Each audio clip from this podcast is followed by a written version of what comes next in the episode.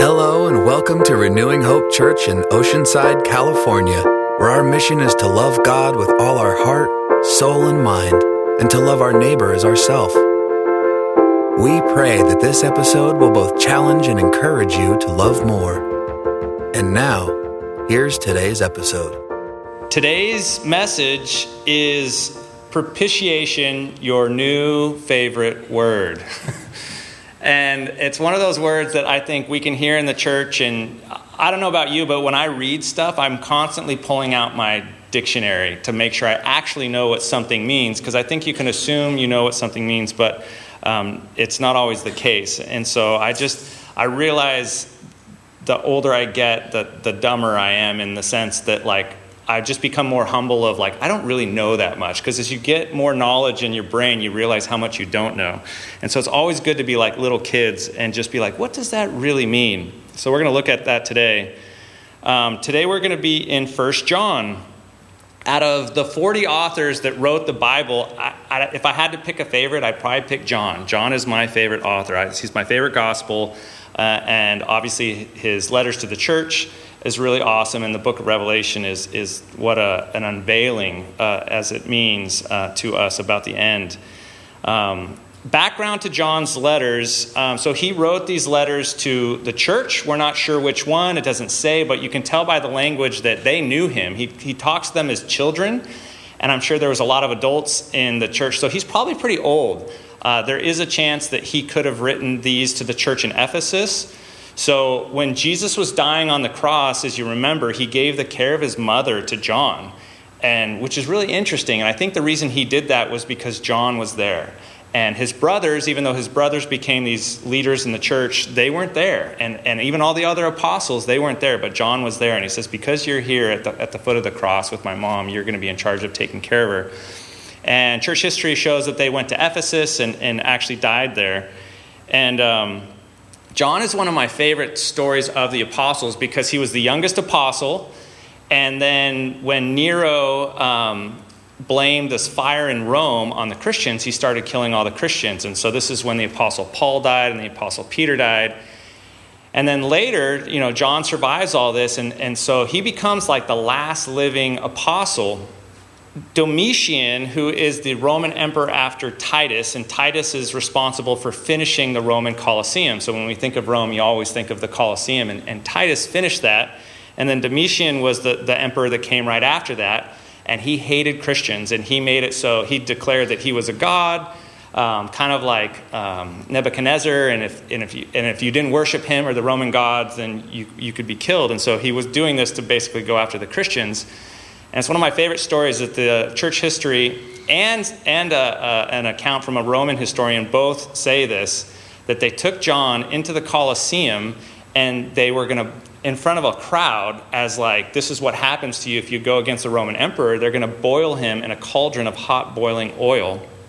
So they put him in this cauldron and he comes out unharmed. Nothing happened to him. And the, the crowd was so amazed that they all converted to Christianity, which is like a complete backfire of this of the Roman emperor. And so like, oh no, what am I going to do with this with this guy? And then the, the story after that, which is a little bit um, not it's not as verified, but there's church history that points to this as well, is that they say, all right, we're going to force John to take poison. So they force him to drink poison, and he drinks the poison, and nothing happens. And then they're like, well, maybe the poison doesn't work. So they give it to another guy and force him to take it, and that guy dies. And this is my favorite thing. After John sees this guy die, he prays for him to come back to life in Jesus' name, and the guy comes back to life. And then the, the Roman emperor is like, What am I going to do with this guy? So he banishes him to the island of Patmos to probably work in the mines. And that's where he has um, the revelation that we read about in the book of Revelation, and possibly where he could have written this to the church in Ephesus, but we, we don't know that for sure. Uh, so we're going to read 1 John starting in verse 5 in chapter 1, and we'll read through the whole passage and then we'll go through it line by line. This is the message we have heard from him and proclaim to you that God is light, and in him is no darkness at all. If we say we have fellowship with, with him while we walk in darkness, we lie and do not practice the truth.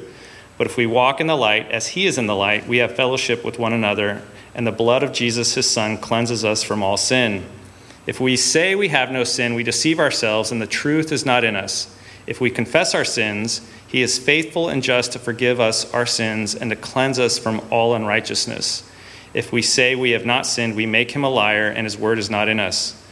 Chapter 2, verse 1 My little children, I am writing these things to you so that you may not sin. But if anyone does sin, we have an advocate with the Father, Jesus Christ the righteous. He is the propitiation for our sins, and not for ours only, but also for the sins of the whole world. And by this we know that we have come to know him, if we keep his commandments. Whoever says, I know him, but does not keep his commandments, is a liar, and the truth is not in him. But whoever keeps his word, in him truly the love of God is perfected. Heavenly Father, this letter to this church is so packed with so much knowledge. I just pray that you would open our spiritual ears and, and eyes and our heart that we could receive um, whatever it is you want to speak to us individually as we're all going through different things individually. Uh, in Jesus' name. Verse 5 This is the message we have heard from him and proclaim to you that God is light and in him is no darkness at all. Uh, for those of you who weren't here last week, I spoke on darkness and light, and in Genesis, God actually makes a physical property to represent sin and Satan and rebellion. So there was never darkness before this universe we're living in. And then the very first words out of God's mouth in the Bible, which is very special, is let there be light. And God says that because that is who He is, and that's who He wants us to be, is to be the light. Verse 6 If we say we have fellowship with Him while we walk in darkness, we lie and do not practice the truth. And that's, you know, I've used this example of like if you say you work somewhere and you never show up to work, you don't actually work there. And if you say you're married and you never go home to your wife, you're not actually married. So if you say you're Christian and, and you don't follow Jesus and do what he says, you're, you're, not, uh, you're not really a Christian. Uh, verse 7 But if we walk in the light, as he is in the light, we have fellowship with one another, and the blood of Jesus, his son, cleanses us from some sin. It doesn't say that. It says he cleanses us from all sin. And that is the most glorious thing in the world is I think people all think that like God can never forgive me for that and what I did was so bad. And no, that's you're you're minimizing the sacrifice of Jesus to cleanse you from all sin. There is nothing that you have done, are doing, or will do in the future that God cannot cleanse you from. And God knows the end from the beginning. So you might be really surprised when you blow it one day and you're like, man, I didn't see that coming. And, and, and God's not surprised. So he's never surprised by your sin. Uh, verse 8 If we say we have no sin, we, dar- we deceive ourselves, and the truth is not in us. And I think that's common that you hear when you talk to people about church, and the Bible is like, ah, I'm a good person. Like, why do I, why do I need God? And, and so for me, when I ever hear that, I always say, well, let's see how you do in God's top 10, right?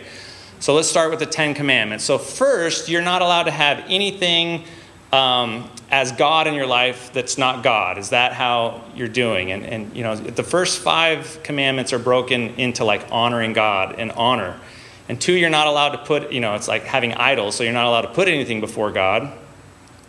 Three, you're never allowed to take God's name in vain. So if you've ever said, oh my God, or Jesus Christ is a cuss word, you've now blasphemed God's name because you're using it not in its proper context. I always tell my kids, like, you're only allowed to use God's name if you're talking to Him or about Him. And then four is to have a day, a Sabbath day, to honor God. And if you haven't done that your whole life, then you've broken that commandment. And then verse or the, the fifth sorry, the fifth commandment is to honor your mother and father. And if you've ever said something mean or horrible to your parents, then we've all broken that commandment. And then the sixth commandment is do not murder. And it's, I think most of us would be like, oh, yeah, I got that one covered. Until Jesus ups the ante and says, if you've ever had hate in your heart towards anybody, you've broken that commandment. And you're like, dang it. And then there's a seventh commandment, which is do not commit adultery. And you're like, okay, well, I've never committed adultery, but any type of sexual activity outside of marriage is adultery. So that, and especially in today's age, that's almost everybody. And then Jesus ups the ante on that as well. And he says, if you even look at anyone with lust in your heart, you've committed adultery in your heart. And you're like, dang it. So that pretty much excludes everybody from that.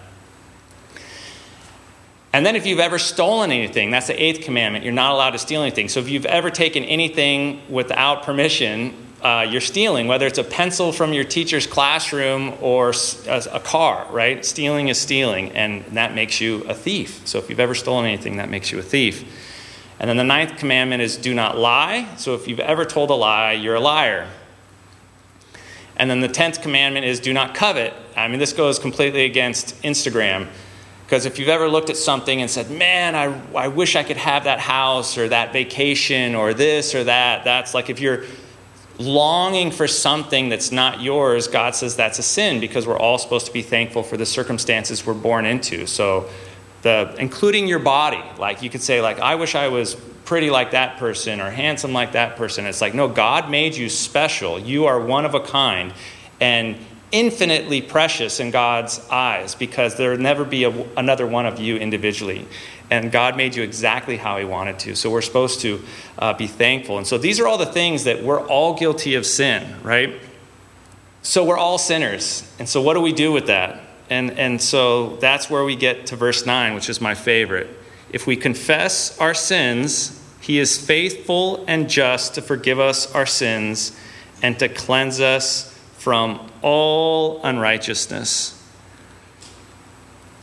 God's not surprised by anything that you do, and if you have any unconfessed sin uh, with God, I highly, highly recommend today before you go to bed, spend some time in prayer and confess your sins individually. And don't just say, oh, yeah, I was bad last week. No, tell God exactly what you did. He knows what you did. And when you name it by name and, and you put it, it you're, you're God already knows, but you're taking it and you're, instead of hiding, which is what we're all prone to do in shame. That's what Adam and Eve did. Once they sinned, they hid because they don't want, uh, and they cover themselves. And, and so what we all do is we cover ourselves with being busy at work or maybe exercise or all these things that can medicate, and, and we're hiding from our sins. So what God wants us to do is to confess our sins. And I highly recommend having someone that you can trust that you can also confess your sin to um, it, it, keeps you accountable, whether that's a counselor or a brother or sister in the Lord. Have somebody that you confess your sins to, to, to let sin never get a hold of your heart. Because if there's ongoing sin like a weed, in your yard. Any of you guys who garden know how quickly weeds come up. And it's like, wow, like I, I, I, didn't weed for like two weeks, and I was amazed at how much weeds popped up in my yard. And if you cut off the top of a weed, it'll be back really, really quick. So if you have sin that's ongoing and it keeps popping up, that's an indicator that you need to get to the root of your sin, which is usually not the thing you're sinning with. It's usually um, a lie that you believe in your heart that you're either alone or unloved or certain things. And that's where uh, I always say this find a counselor, a Christian counselor that you, that you trust if you have anything going on in your heart that you need to deal with. Um, I'm seeing my favorite Christian counselor on Tuesday because I want to make sure that there's never anything. And I was like, man, I don't really have anything ongoing, but I feel like I need to start seeing you on the regular basis just to make sure that there's no weeds growing in my heart. And that was like weeks ago. And since then, God has revealed to me there are things in your heart that I need to deal with that you don't even realize. And so, um, things that, that from my parents and, and all kinds of things that God says, like, a lot of this stuff isn't your fault, but I need to deal with this stuff because you have issues that, that I've got to work through. And, and God wants to clean the pipes in all of our souls so that when the Holy Spirit's living water comes through us, it's not tainted. Men are the worst. We only go to the doctor when we're like, our legs are falling off. Or we only, you know, it's like you only go check on your car if, if like it's broken down. Um, but there's maintenance involved. And if you do preventative maintenance, you can save yourself a lot of headaches. So don't wait till your marriage is falling apart to see a counselor. See one now and, and avoid all those problems. And you won't probably have to spend as much money on a counselor. Verse 10 If we say we have not sinned, we make him a liar, and his word is not in us. So, just like I said, the Ten Commandments, all, you know, all have sinned, right? He says uh, in verse 1 of chapter 2, My little children. So you see the intimacy that, that the Apostle John has with this, this church specifically. He says, I am writing these things to you so that you may not sin. But if anyone does sin, we have an advocate with the Father, Jesus Christ, the righteous. I love that term, Jesus Christ, the righteous. What is an advocate? An advocate is someone who fights for a cause, right? It's like if you're advocating for or against abortion, you've got all these people and you, you know, lobbyists in Congress, they go and they advocate for their causes and they want laws to be passed to help them. How comforting to know that God's Son is in the throne of heaven advocating for every one of you individually. He's on your side. He wants the best for you. He's fighting for you. And ironically, on the other end, and this goes back to last week, is this battle between good and evil. Satan is also in heaven, and he's accusing you before the Father and pointing out all your, your mistakes and your problems. And Jesus is on the other side saying, No, no, no, but like, I believe in them and, and I can fix this, right? Verse 2 he is the propitiation for our sins, and not for ours only, but also for the sins of the world. Now, what does propitiation even mean? So, the definition is the act of gaining the favor of or making things right with someone, especially after having done something wrong. And as I alluded to earlier, Romans 3:23, for all have sinned and fall short of the glory of God. Now, when you sin, if you've ever done something really bad in your life, maybe I'm the only one, but you feel horrible and shameful, and you have guilt, and you feel gross, and you're like, ah. And, and what if in that moment you could, if, and this is after coming to Jesus, so even after you've come to the Lord and you've, you've confessed your sins and you became a born again Christian, you sin again and you're like, I can't believe I did this, and you have so much shame, and you go back to your parents, Adam and Eve, hiding with your leaves, and you're, and you're just covering up, and you feel all the shame. And, and Jesus, what John is saying is that he is the propitiation, like he's going to make it right. So you just have to go to him again, confess your sins, and he will reunite your soul. Not that you ever left, but you, you don't feel united with God when you sin. So that's the thing is when you when you sin, your soul feels off. But when you go to Jesus and you confess your sin and you repent, he reunites you with the Father in perfect unity. And positionally, you don't lose your salvation. But emotionally, you feel separated from God when you sin. That's the way that God designed it.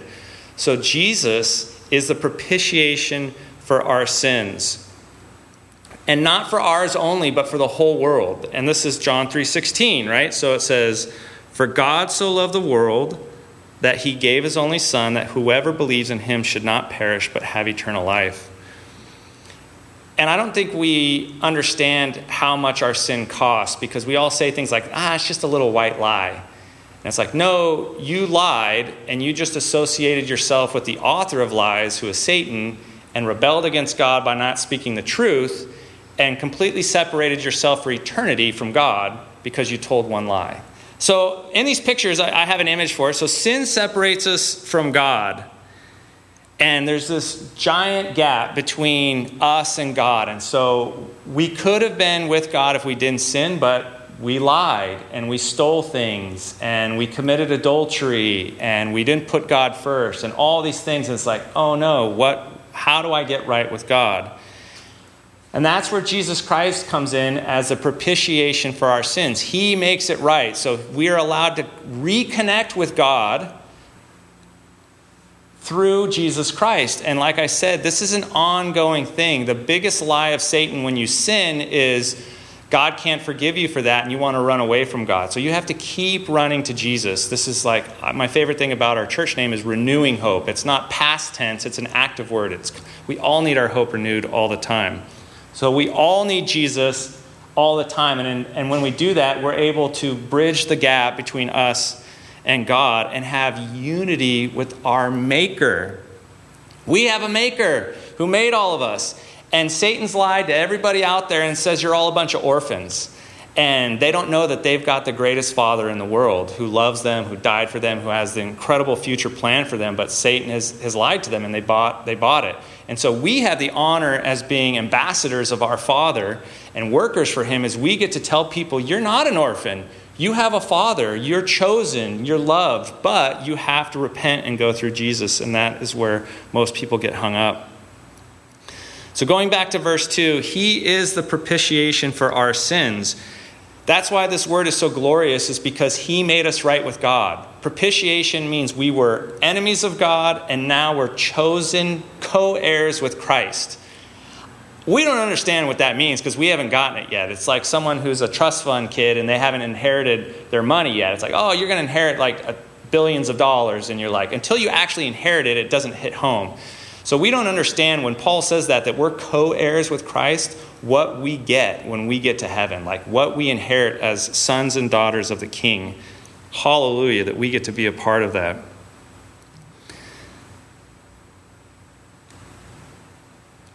We, we're so spoiled as Christians because we take for granted that we were alienated from God and we sinned. And once you, it's like once you have running water in your house and a roof over your head, you're just like, oh, this is just how it is.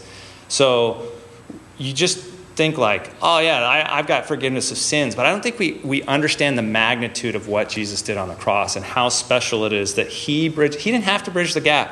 He could have said, you guys chose sin over me, that's it, you're done. And, but his love for us and, and what he did, that's why propitiation is such an incredible word because we were separated from God because of our sin and he paid the price so we could come back to God and be united with him. And it's just it's just so special. So may the Holy Spirit renew your understanding of what Jesus did for you because that's how much he, he loves you. And, and the cross bears evidence of that because the cross will always remind you of God's love for you. Verse 3 and by this we know that we have come to know him if we keep his commandments. And I did a talk on this a couple weeks ago. Faith without works is dead. So if you say that you love God and you don't do what he says, you don't love him, you don't know him. And, and John, John is the loving apostle. He's very blunt, right?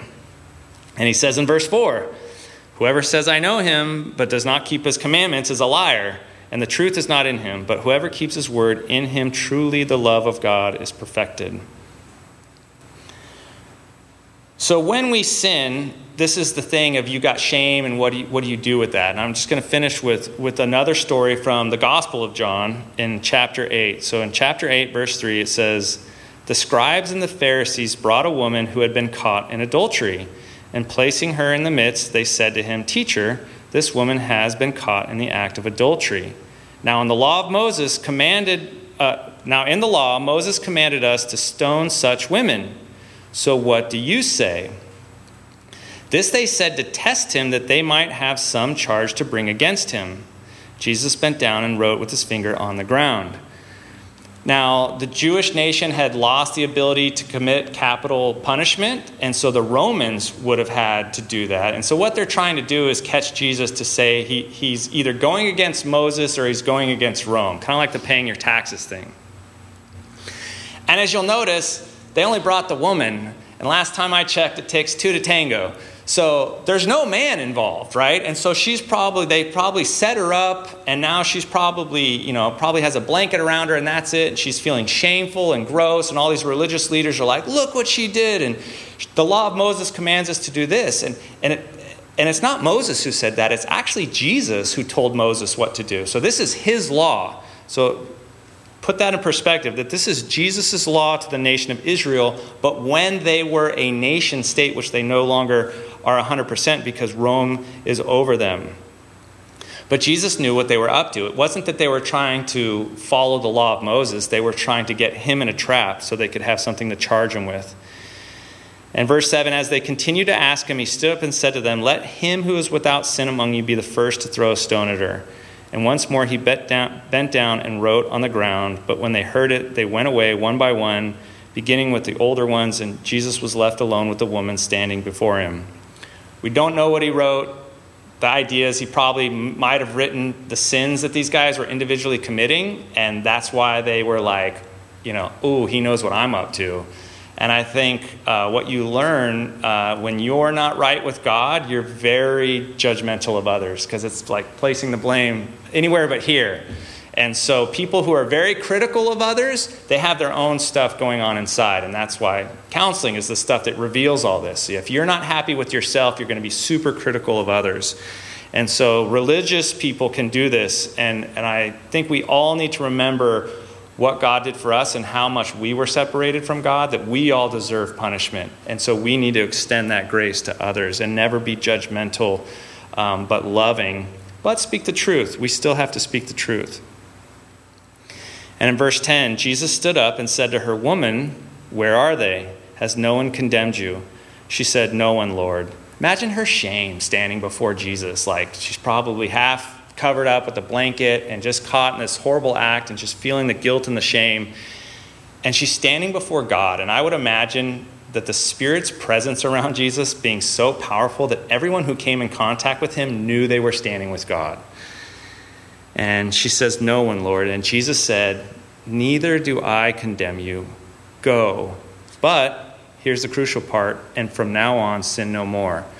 So that's what Jesus is saying. When we sin, we come to him and he's like, I'm not condemning you. And he's not there to make you feel worse, he's there to forgive you and to cleanse you. But he says at the end, go and sin no more. So that is the thing of like, I remember a Satanist asking me, if Jesus died for our sins, why is it wrong to sin? Well, you're totally twisting that because Jesus doesn't want sin. And, and when we willfully sin, we're like the Roman guards nailing his, his hands and his feet into the cross on purpose because that's what sin did. It put Jesus on the cross. So if we willfully sin, we are, we are taking part in the torture and crucifixion of God Himself. So we're going to make mistakes. It's going to come unexpectedly. When you sin, run to God, not away from Him. And Jesus is not there to condemn you when you sin, He's there to cleanse you and encourage you and command you, now go and sin no more. And that's what it says after the most famous verse in the Bible, John 3:16. So in John 3:17, for God did not send his son into the world to condemn the world, but in order that the world might be saved through him. How glorious is that we are washed and cleansed. And I think of like when I if I do, if I lose my temper or this, I just feel this dirtiness, right? I just feel like, oh, I'm not holy before God. And then I can go to God and, and confess my sins and ask for forgiveness, and He washes me white as snow like I've never done anything ever. And that is just a gift from God that He looks at us and sees no sin in us. But like a good father, He wants us to do the necessary things to get rid of sin in your life.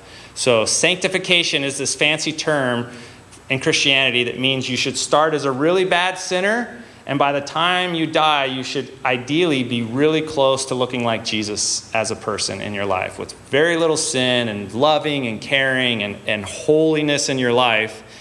And on that journey to being like Jesus, there's a lot of work that needs to be done.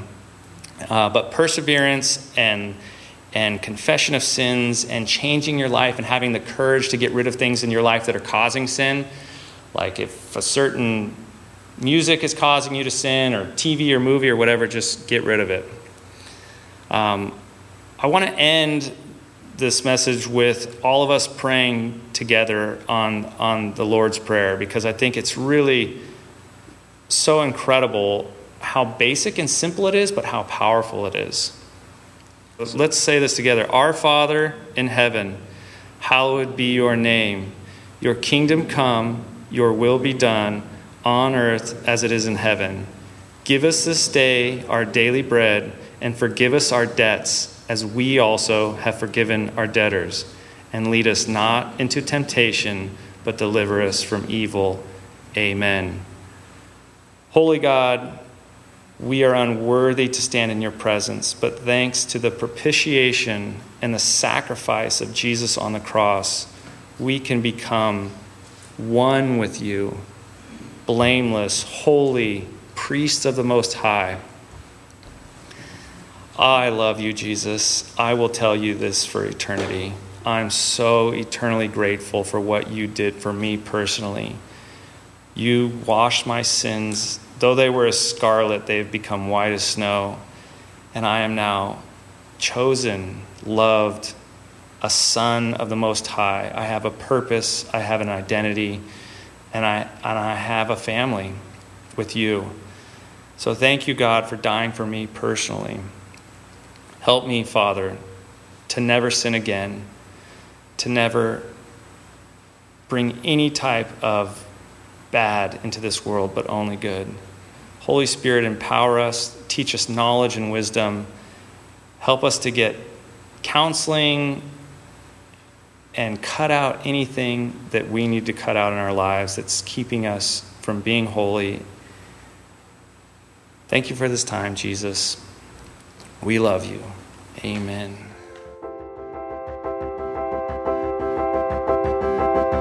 Thank you for tuning in to Renewing Hope Church. May God's love for you renew your hope today, and may his face shine upon you and give you peace. If you need prayer or would like to reach out to us, you can do so at our website, renewinghope.church. Until next time,